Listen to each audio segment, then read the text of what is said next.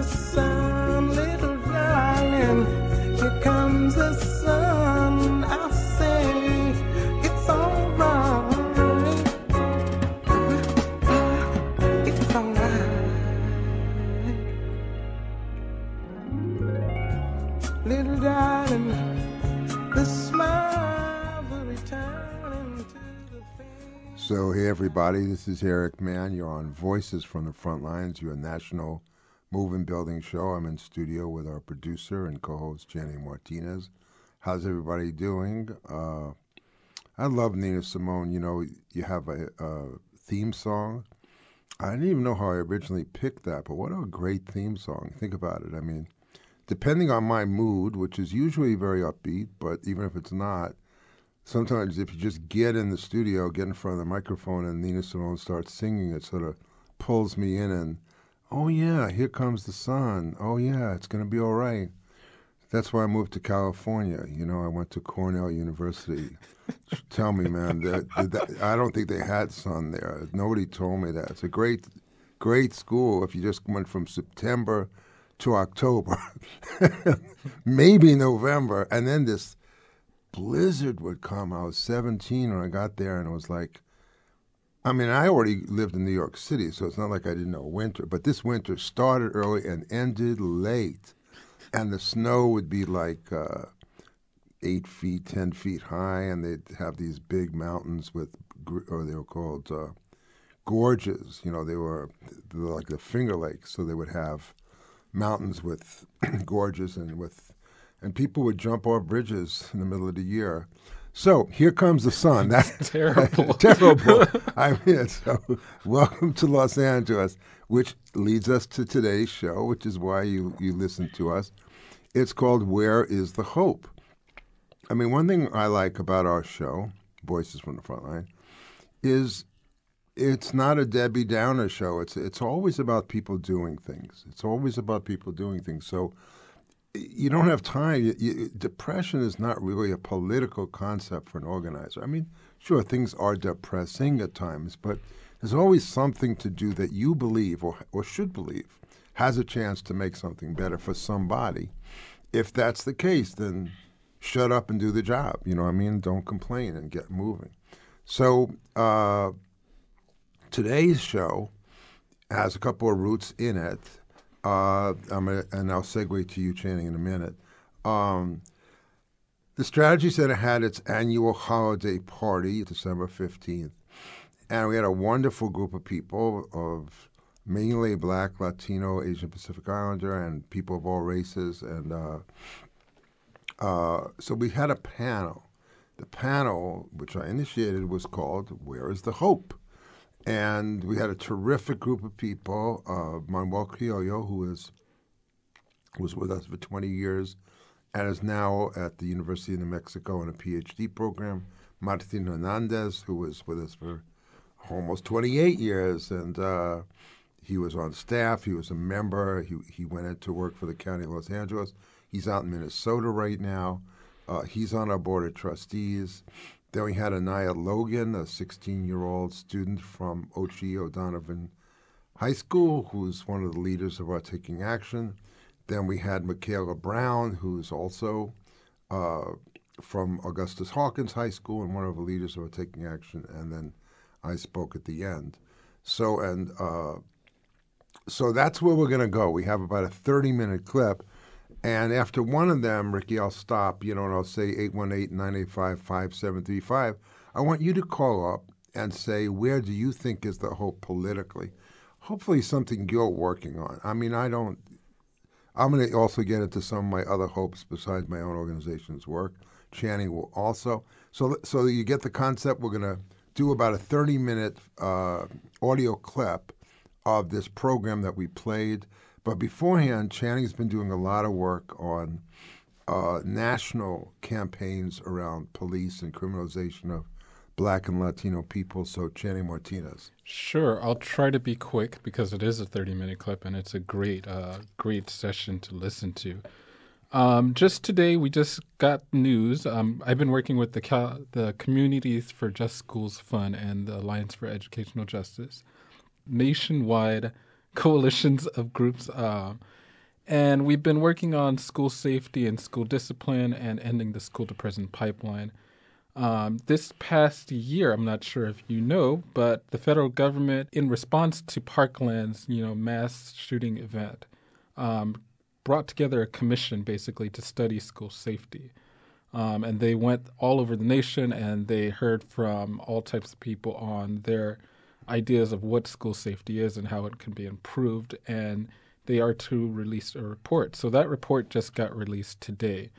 The bad news is that it now actually gets rid of the school, the national school safety guidance, um, you know, recommendations that were passed during the Obama administration, and a lot of that work actually has enabled a lot of the work that we've done here in Los Angeles, and that work, the great work that people have done nationally. So, if you can think about the School Climate Bill of Rights, for example, right, that was stemming from the federal, you know, guidelines on you can't discriminate against black people, right? You cannot discriminate against black students. Uh, and in fact, one of the lines that it says in the report that I just read today is that, in fact, protecting it said I don't remember the exact language, but it said something like uh, protecting um, dis- protecting students based on racial discrimination is actually counterposed to school safety and actually makes schools less safe. Um, imagine that, um, right? Um, and so it is saying basically that we're allowing school districts to be racist, and you can pass any any uh, law, any policy on the books that is racist, as long as it's under the guise of school safety. So that's the latest from the Trump administration. Uh, what a shock! They did a national survey and they came up with the fact that racism is good. So, um, just one other thing I would say that Obama, you know, I think on both these national reports, Channing, I mean, Obama did some good things by sort of enabling people like us to do our work, and this makes it harder to do our work. But in the end, we do our work. You we know, still I mean, do our work. I mean, nobody is going to. He didn't say that you can't pass a school climate bill of rights. Uh, you know, I mean, he didn't say that. He just said, if I were you, I wouldn't. You know, I mean, it's a national report, so it's going to give support to the racists. So thanks for the work you do. Uh, where do you find the report? So you can find the report online. Um, if you go to Twitter, you do not need a tweet Twitter account to do this. Um, you can just type in hashtag just schools and you'll be able to find the report there, and you'll be able to find tweets from all over the country from different groups, including ours. Okay, cool. So now, Ricky, we're almost there. So uh, there's not much more to say. Uh, next year, you can come to our holiday party, but here's the point. Uh, I think it's very important for each of us to believe that there is hope. And I think uh, if you think about all the courageous people, if you think of Nelson Mandela, when I was in prison for a year and a half, and he was in prison for 27 years. and I would talk to him as my patron saint or George Jackson, and I would say to them, "Where's the hope?" You know, and they would say, "Are you kidding, man? You're doing it in a year and a half. But you should be very hopeful." And I'm fine, you know, and uh, get back to work. The same slogan. So with that, that's the main hope: get back to work. And with that, we're going to play the panel from the Labor Community Strategy Center's holiday party with the title Where is the Hope? And then you can call in at 818 985 5735. You'll be in on around 345. And we'll give you two minutes to tell us where you think the hope is for 2019. Why don't we just actually go right across? Is that okay? Um, Martina Hernandez, uh, you know, three, four, five minutes. You start. Thank you all for coming. Um, gracias por todos venir. Um, my name is Martina Hernandez, and I grew up in East Los Angeles. Uh, me llamo Martina Hernandez, yo crecí en el este de Los Ángeles y ahorita vivo en St. Paul, Minnesota, donde la gente blanca está lavando los coches, y todo eso. I live in St. Paul, Minnesota now, where uh, white people wash the cars. And although it's quite a, quite a culture shock, I have to say, to see a room like this, which was what I'm used to living in Los Angeles. A little louder or what? Closer? Eat the mic, that's what they say. Eat the mic when you want it, people to hear you. So I'm glad to be in a room like this, so that gives me hope, you know. And a little bit of that is happening uh, in St. Paul, Minnesota, I'm involved with a community group out there that has that had a board of directors. Um, it's a community organization on the west side of St. Paul, which is more or less kind of like the east side of Los Angeles. Ahorita estoy involucrado con una organización de comunidad que está en el oeste de San, San Pablo, de Minnesota, que es como el este de Los Ángeles, donde yo crecí. crecí.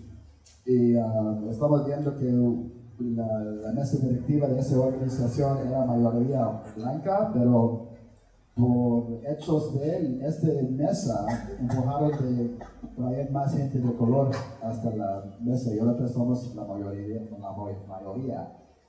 And being involved in that community organization that had a majority white board of directors, to give the, that board of directors credit, they pushed very hard to have uh, more people of color get on the board. And the, the latest slate, everyone was a person of color, and now we are the majority of the board. So there are some folks that are progressive.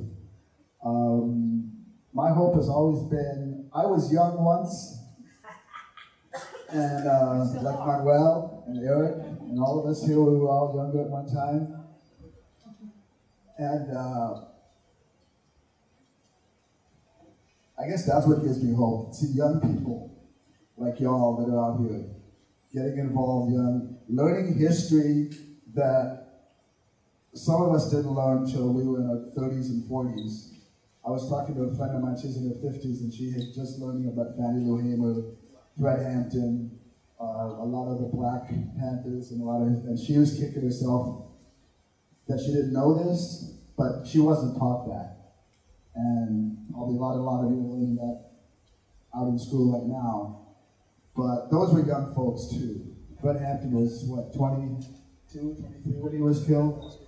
But he was very sharp man, very internationally oriented, um, and knew that it wasn't just black people that were organizing the struggle, it was organizing multiculturally, multi-generationally, young folks learning from the older folks, older folks learning from the younger folks. Um, and we still remember some stuff, and we've been in struggle before, um, and we've survived a lot of stuff. It is in terrible times right now, but we've survived. Yeah, we're built to survive. Uh, we know how to survive, and we know how to get through stuff. So, more or less, that is my hope: is seeing younger folks and talk it to the mic. Eat the mic. Eat the mic. Thank you. Thanks,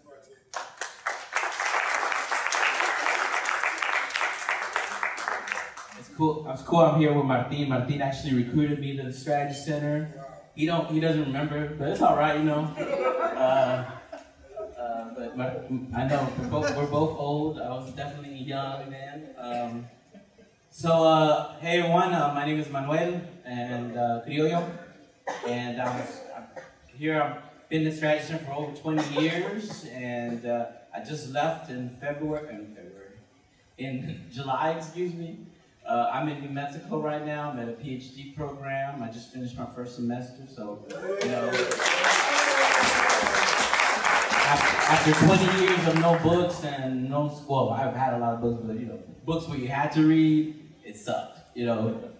Going back to school sucked, but it was, but it's fun. I don't know. It's like a masochist thing. You know, you like it, but you don't like it. Um, but um, what is the hope? You know, I, I think uh, I I know Eric was telling me about this this this panel today, and you know, I would say that hope. You know, if I start breaking it down, each word, right? H O P E, right? And I was trying to think about what what's the hope in those words, right? Hope. You know, I do think what Martin is saying is we have to understand that our hope is in our own people's history, right? That that long history of indigenous people in struggle in this country. You know, one of the good things about being in New Mexico is that indigenous people are alive and well and fighting and are trying to provide a different viewpoint about the world. Their framework was already an anti-capitalist framework, right? They lived in a much more harmonious way with the planet, and they still are the ones that are leading that kind of ideology, right? So to me, that's one way to think about what is our history that we're grounding ourselves. The other thing is the history of black people in this country, right? The incredible, incredible, any rights that we have. As a brown man, I know that those rights were won by black people, right? And that I have a lot both to not just give thanks, but a lot to learn, and hopefully also and be in struggle, given that this country is also trying to destroy the black community. So we have to understand that history that lands in that word H, right? If O, I think O is all about opportunity, taking that opportunity, taking risks. I think it's about, you know, there's always the system, there's no way that it can sustain what it's doing on so many fronts, right? The, all the hatred, all the evil things that Trump is trying to do, all the weak ass thing the Democrats are not trying to do, right? I think there is there is their opportunity, but it, it, the question is, do we want to take the risk to do anything about it, right? I think that's important for us to think about. Is all about hope is also about one day deciding that you're to do something about it and not just be pissed about it or be depressed about it, but there is that opportunity, right? I mean, and think about like, you know, right now we're celebrating, what is this now? Uh, what is it? Uh, now, 63 years of the uh, bus boycott in Montgomery, right? Right? Imagine, you know, they say that Rosa Parks went out to um, like a Freedom Summer program out at Highlander School, right? And she was hearing about like, you know, uh, direct nonviolent action. And one day, it's not that she was tired, she decided she was going to do something about it. So again, it's that opportunity. That opportunity of action is really uh, uh, important. The other P, P I was trying to think of, I can't think of P. Sorry, I think about P when I think about P. Um, but, but thinking about propagation, you know, Elmo, is that a right word? Propagation, is that a word? Yes, all right. And that's about the seeds and they grow, right? Right. So thank you. Um, he's my, my uh, resident in, uh, no, he's a resident uh, farmer, so, you know, um, so propagation, right? How are we how are we taking care of the seeds? Are we are we saving the seeds to grow them? Right? Thinking about how we're gonna grow them, how we're gonna you know give a good uh, mulch and whatever else you put in the dirt to help you know plants grow strong, right? We gotta think about that as what the task that we're doing right now. In a lot of ways, that's what the beautiful thing that Strategy and Soul is trying to do, right? Is the propagation of ideas, propagation of like the new seedlings. I see all these young people. It's beautiful. So it's important that that's what we're trying to do. And E, I don't know. I was thinking about energy still, right? Because even after all of that, you still got to do have enough energy to go out and do it, right? And go out to talk to more people to bring them more, more into the struggle, right? And so I think that's my hope. You know, that hope that you know uh, both it sits in all of us here, right? Um, and I've also seen that, you know, talking about going back to that first H is that the strategy center is always made about making history, right? Where's that poster down there, right? Make history, right? Uh, probably from 1995 or something, right? And everything that we've done is history, including this space. So, you know, I think in that in that sense, all of us are responsible to continuing that history. So thank you.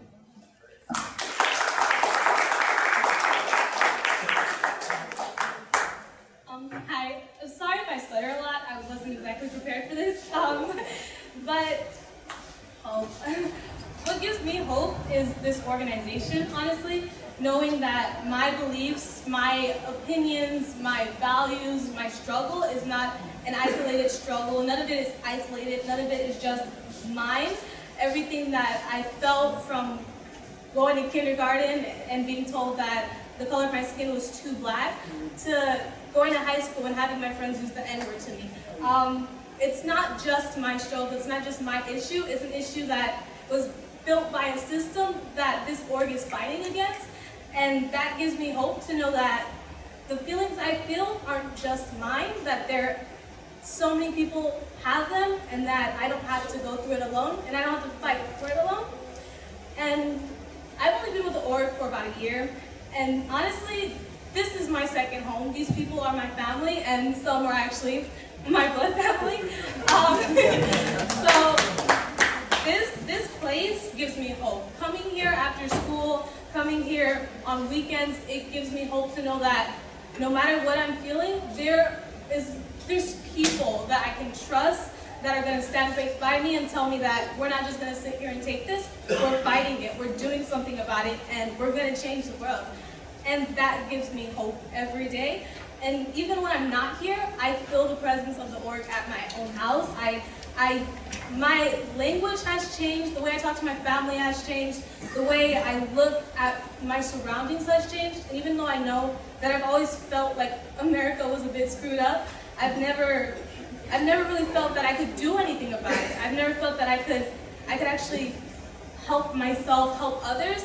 And this org gives me the hope that I don't just have to sit here and think, you know what, once I leave this neighborhood, I'm gonna be good, I'm gonna do me. I can sit here and think, I'm gonna stay in this neighborhood and I'm gonna help everyone. I'm gonna help myself, I'm gonna help my people, and that gives me hope to know that I can, I can do something and I have people standing by me, helping me do it and supporting each other.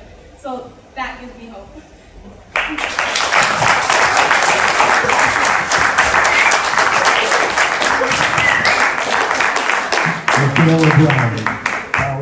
That was a night.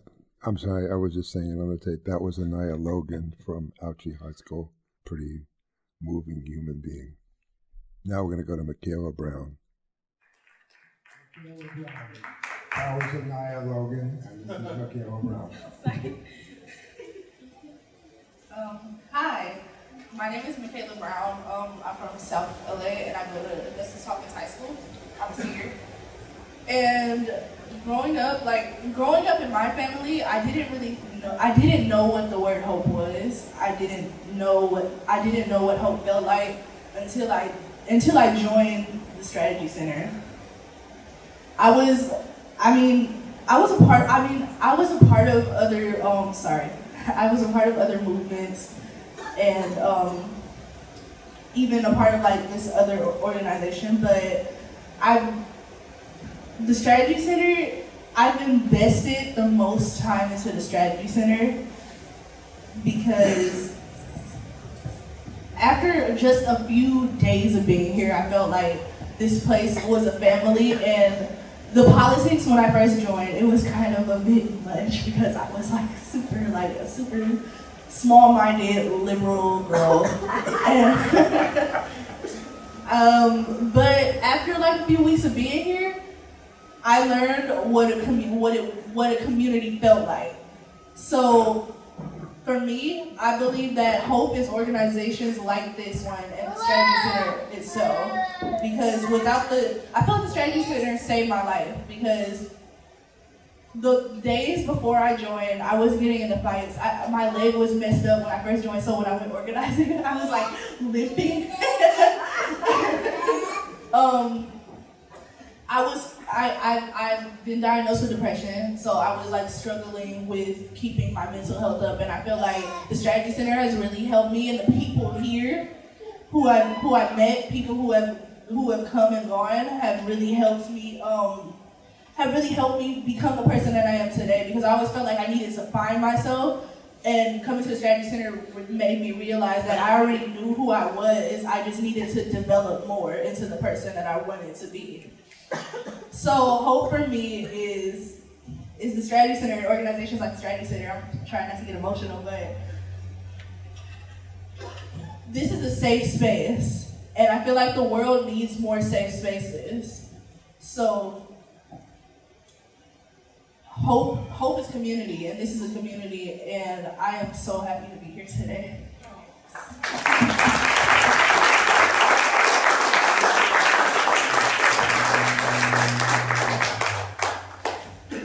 So hi, uh, I'm Eric Mann. I'm director of the organization, and you know I think I have come up with this. Uh, have to say the "Where's the Hope" concept. I use it a lot because I always have a lot of hope.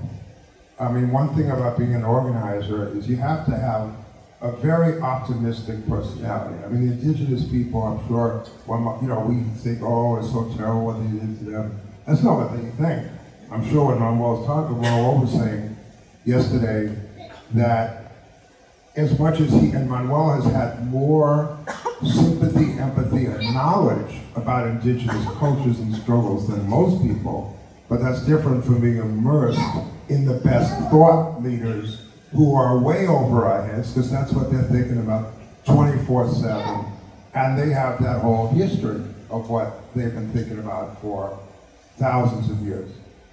So I, am going to tell you a little bit about history. So the first thing is this issue of yet, uh, age and stuff, and seriously, old, young, and, and this this thing. I truly don't think I'm old, and at all. And I use the word young, and then somebody said, "Well, that's not exactly accurate. Vital, enthusiastic," and I go, "No, young. That's what I feel. I do. I I feel." As long as I'm in my game, as long as I'm fighting the system, I feel young. Whatever that word means. I feel vital, I feel fine. When now, when Mikhail was saying she battles depression, so do I. I battle anxiety, I battle depression. Instead of thinking you have depression, it's better to think, you know, sometimes your back hurts, sometimes it doesn't. Sometimes you have a headache, sometimes you don't you're not a depressed person, but yeah, you got a battle depression. Uh, if you're lucky enough not to, good for you. But most of us do in some form or another. And you need an organization. You're absolutely right, Makayla. I mean, that's, so that's been my secret. I've been in an organization since I'm 21 and I've never stopped. I have gone from organization to organization because you can't get out of your head by yourself. Your head is a horrible place to be in. It's it's because the system is in your head. That's why Boal said, you know, there's a cop in the brain. Cop about self-hatred. If you're a woman, if you're black, if you're Latina, in my case being a Jew, you, you know, the things they said about me when I was growing up was horrible. And my appearance, my morals, my, you know, I, I won't repeat that. But you, you know, I've heard horrible things about me and my family and my people. But my mom was great. Her basic slogan was You know what I mean? They're a bunch of goyim, they're a bunch of fascists, they're losers.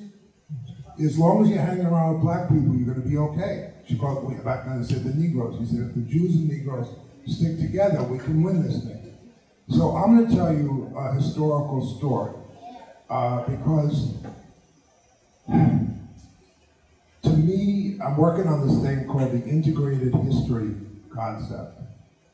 And what integrated history means to me is I think for right now, I would say Manuel, me, Channing, and Elmo are the four people I know who most think about history like as you're walking down the street, you're thinking about history as, as you were saying, uh, Anaya, when now it's in your brain and how you start seeing everything differently.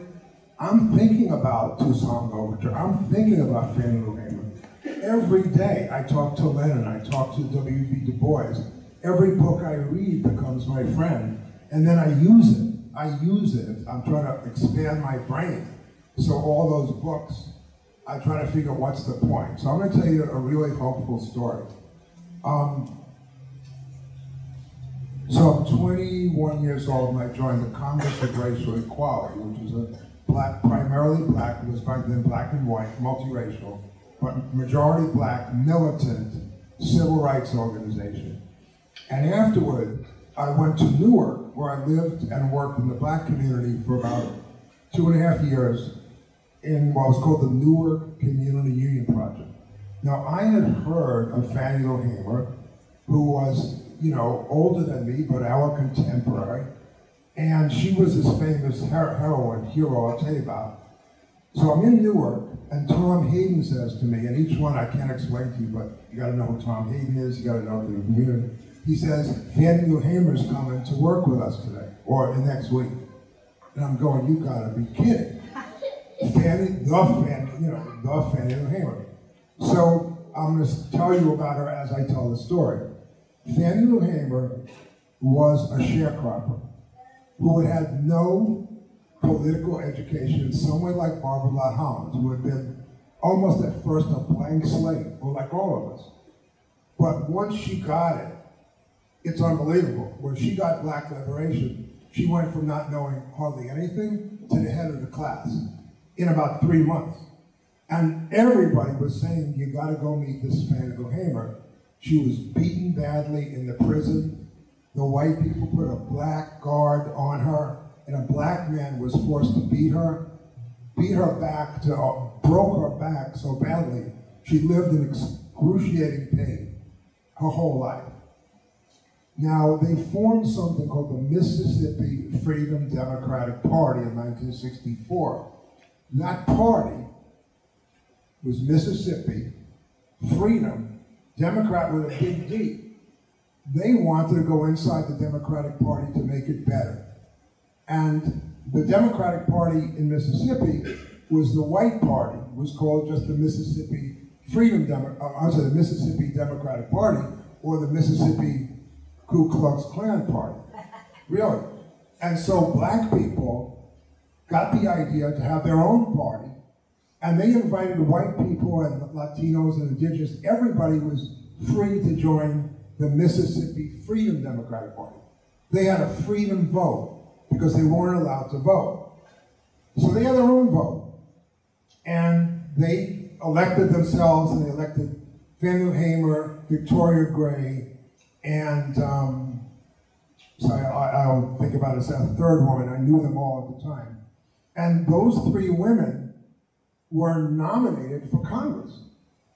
So the Democratic Party is having its convention at Atlantic City. Now, these are not legally elected people. You know what I'm saying? They're not, because the Democratic Party wouldn't let them in. But they said, we should be seated because we are the morally elected group.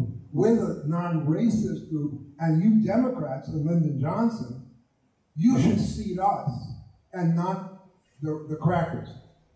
So, as it were. So, interestingly, white Democrats and Latino and black, but mainly white, because that's what the Democratic Party was back in 64, got all excited about this. And very good people in the Democratic Party said, I'm going to vote to seat the Mississippi Freedom Democratic Party, not the regular party, which means we're going to kick the whites out for being racist.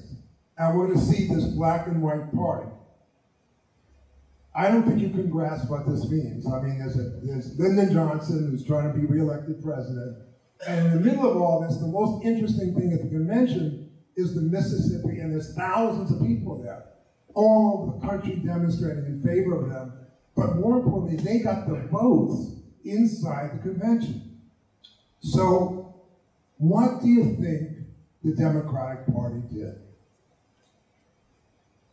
Betrayed them, of course. So the Democratic Party did not want to seat them, Johnson, because if he seated them, all these white people in the South who voted Democrat might vote Republican. So he couldn't seat, he, that's really kicking out white people for being racist. So here's where Lou Hamer comes in. She comes to Newark, and this is the story she tells me. The Democratic Party, this is her voice now, and I can almost repeat it. The Democratic Party offered us a compromise. The compromise was that the white regular party got all the seats. And we got two at large seats. At large meant, I don't know, we're not from Mississippi apparently, we're not from Louisiana, we're at large. Now, I never grew up in at large. I don't know where there's a state called at large. So I don't want to come from at large. I come from Hattiesburg, Mississippi, and that's where I want to be seated. So, me and Bob Moses, Dr. Robert Moses, say no. We're not going to take this compromise. If you want to seat the racists, you do so. And then you go take responsibility that that's what you did. And then in comes Walter Reuther, who was the head of the United Auto Workers. Um, Bayard Rustin, who was a very famous civil rights leader, who in my opinion was not a very good one. And he was in with the Democratic Party. In came Hubert Humphrey himself, who was trying to be vice president. And they came in and started threatening us, says Fannie Levine. They say, Ms. Hamer, we're up against Barry Goldwater. If you don't take this compromise, the white people are going to vote for Goldwater. We could lose the Civil Rights Act. Help President Johnson. We need your help to take the compromise. And I said no. Because, so here's our first lesson. I believe in compromise, but in every negotiation, somebody wins and somebody loses. So if I'm winning, I take the compromise. If I'm losing, it's not a compromise. You want to call it a compromise, I call it a defeat. Now, I don't mind a defeat, but don't ask me to sign off on it. You get that? Don't make me agree to a compromise when you have a gun to my head. It's not a compromise. I said back to them, I'll make you a compromise.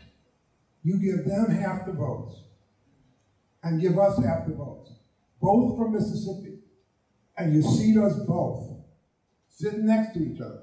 You say, we can't do that. Why not? Obviously. Because that still would be a defeat for white people and a victory for black people. So then Hubert Humphrey came up to her, who later became vice president of the United States. He said, Miss Hamer, I'm asking you a favor. It would mean so much to me if you could accept the compromise because I could get elected vice president and then I could help black people. And she said,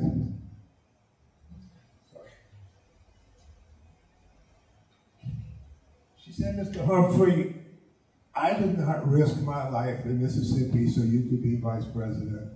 I thought you're supposed to risk your life so I get seated at this convention.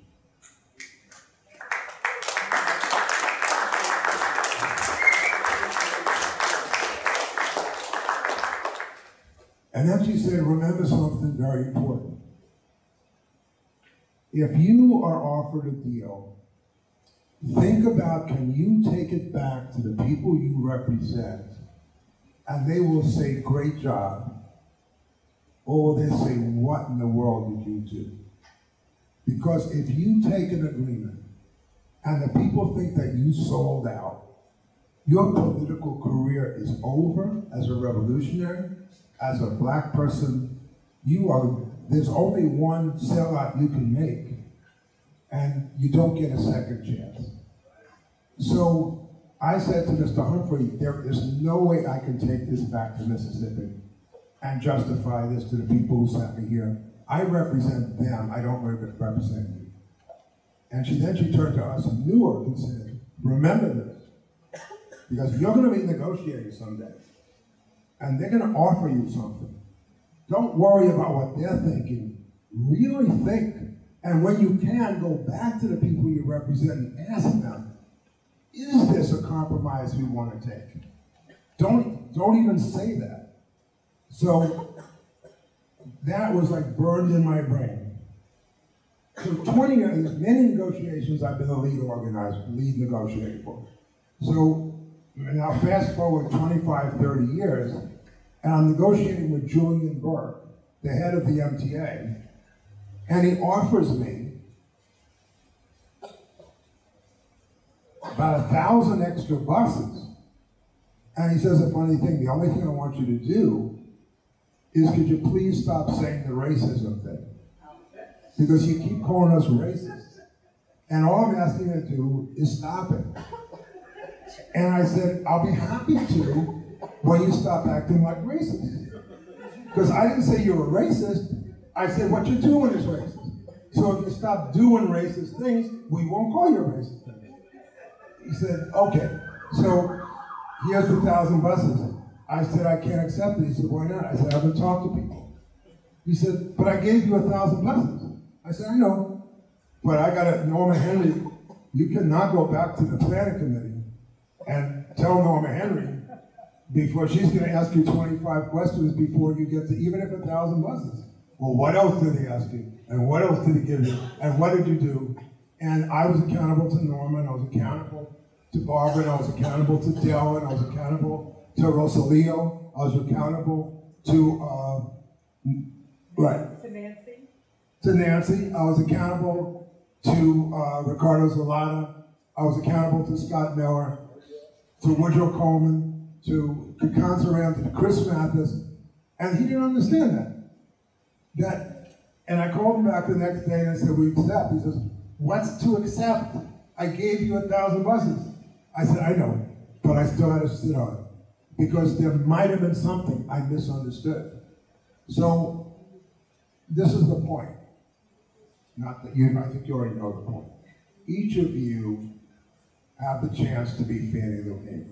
I am channeling her because in my life she's an absolutely real person that I think about every day. I know her. She's my friend. She doesn't remember me. I was just some young white organizer in Newark in the black community, and she knew me at that moment. There was only about 15 of us.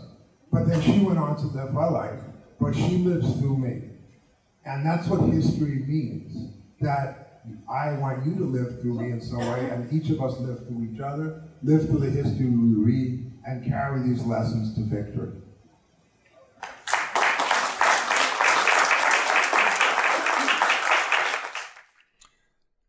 So that was uh, a lot to take in, very deeply moving. Uh, I think uh, Channing and I were just nodding to each other. A lot of things we went right down. Makayla Brown saying, "Turns out that I did know who I was, but I need an organization to help me be able to become that person." And for uh, Anaya Logan to say, now that I, I always knew I was black, I always knew in other contexts, she said I knew I was a feminist, but I thought I was very alone. And now I have an organization that allows me to try to change the world. So uh, that's a lot of hope. Uh, we're going to have Channing also talk about his hope, but I want to get a couple of callers in first. 818-985-5735 if you hopefully uh, hopefully hope moved by those to some degree testimonies of uh, people looking into the new year you notice so interesting that it's not to say that we don't understand Donald Trump as president but we don't have the obsession with him that the Democrats do because the Democrats primarily simply want to replace him. And they had eight years and they didn't do very well. They had a hundred years they didn't do very well. So I'm not saying we don't that some people don't want to get rid of Trump and that it would be a good thing. Uh, but I am saying that that's not what was being discussed. What was being discussed is black, Latino, young women trying to figure out self actualization against the system. So 818 985 5735, if you have hope, and if you want to give that message to the listeners from Voices from the Front Lines, thanks for all when we do the fund drives. You give us a lot of hope because you're really great listeners and great participants. While we're waiting for the calls at 818 985 5735 about where's the hope, Channing, you get two minutes. Where's your hope? Sure. Well, you know, I guess the hope is next year is going to be the Strategy Center's 30th anniversary. And you know that's that's a long time in movement history for an organization to exist. And so you know i see every day all the different people that have been involved in the strategy center for the last 30 years you know really moving things in the country. Um, and for me like that gives me hope alone. Um, just knowing that know i'm part of strategically the strategy center literally what is one of the centers of the movement that is training people to you know, rebuild a broader movement against United States imperialism. And I mean, I think the hope is that it still exists and that we're still training people, and that people are. I mean, you know, you, you heard Makayla and Anaya, and they're even in elementary terms, sort of replicating the politics and replicating our strategy, which is that you have to be part of a collective, right? Um, Anaya's um, uh, words on my my struggles are not my own, my struggles are my people. You know, that's deep, That's right, that's right. deep theoretical uh, language there that comes from so many people that have studied revolution, um, and we're teaching that right here in the middle of Black South LA, and that gives me hope. Yeah, and I think uh, to see a lot of young people, well, people of all ages, raising their ideas to the level of theory. Barbara Hong was saying the other day that the biggest lesson she got this year is to be more kind to the people coming off the street and to be more sharp in our struggle with allies. That she tends to be a little not struggling hard enough with the other political forces in the city and sometimes struggling too much with the people that come in off the street. So that's a theory, and uh, it's a good one. So I think that raising your own life to the level of theory, you know, meaning you have certain ideas, you know, I mean, I'm working on, of course, all the people who went through this, who are in the Strategy Center and went through the Strategy Center. That's a whole other conversation. 818 985 5735. Ricky, I'm going to give you two minutes warning because you weren't expecting it. You're going to tell us what your hope is for 2019. we work with Ricky on, and he's our board operator and our producer, and uh, just a good vibe that he brings positive energy. Um, let me say a couple of external things that give me hope. Uh, for me, the greatest hope is organization. So, uh, Alexandria Octavio Cortez, uh, Ocasio Cortez, very impressive. I mean, she's really, uh, sometimes I worry for her. I mean, she's really out there. And meaning, maybe you go a little slower, but who am I to say? I mean, she got elected uh, to Congress when she was 28, and go, go, girl, go. You know, she's taking on Nancy Pelosi. She went to a meeting with Nancy Pelosi, and she brought 50 people with her, you know, from, from her community. Uh, very, very cool. So big props to her She was scared about that. yeah, you know, big props to her. Um, uh, the Rosenberg Fund for Children, which is uh, have deep ties, psychological ties to Julius and Ethel, Ethel Rosenberg, 818-985-5735, who gave the, who were accused of being Soviet spies, who were mainly Jews and communists, who were attacked for, yeah, a lot of people wanted to see if there was any chance to get the atom bomb to the Soviet Union as well as well. These are people who worked on the bomb for the United States because they began to see the United States did not plan to use the bomb against Germany, but planned to use it against Japan and use it against the Soviet Union. So they were executed by the United States government, and now this amazing Meeropol family has been doing wonderful work in the Rosenberg Fund for Children. I, I definitely give money to them every year. To Freedom Archives, which is doing uh, really great work about protecting the the kind of very uh, militant black, Latino, weatherman, uh, Black Panthers, uh, Brown Berets, that whole revolutionary upsurge of, of the 60s. They want to make sure that Freedom Archives, they're doing, they did a, just a recent film called um, uh, Symbols of Resistance that we all saw at Strategy Great and film. Soul. That gives me hope. Uh, Pan African Film Festival gives me hope. I think that uh, Ayuko Babu and Olatunji, uh, uh, Asantewa, Asantewa, Oh, oh, um, they do amazing work on films. The Pan African Film. So I don't know how it happens. Coming up again in February, so we'll have Babu in the in the show. Uh, 818-985. I hope somebody out there has hope besides us.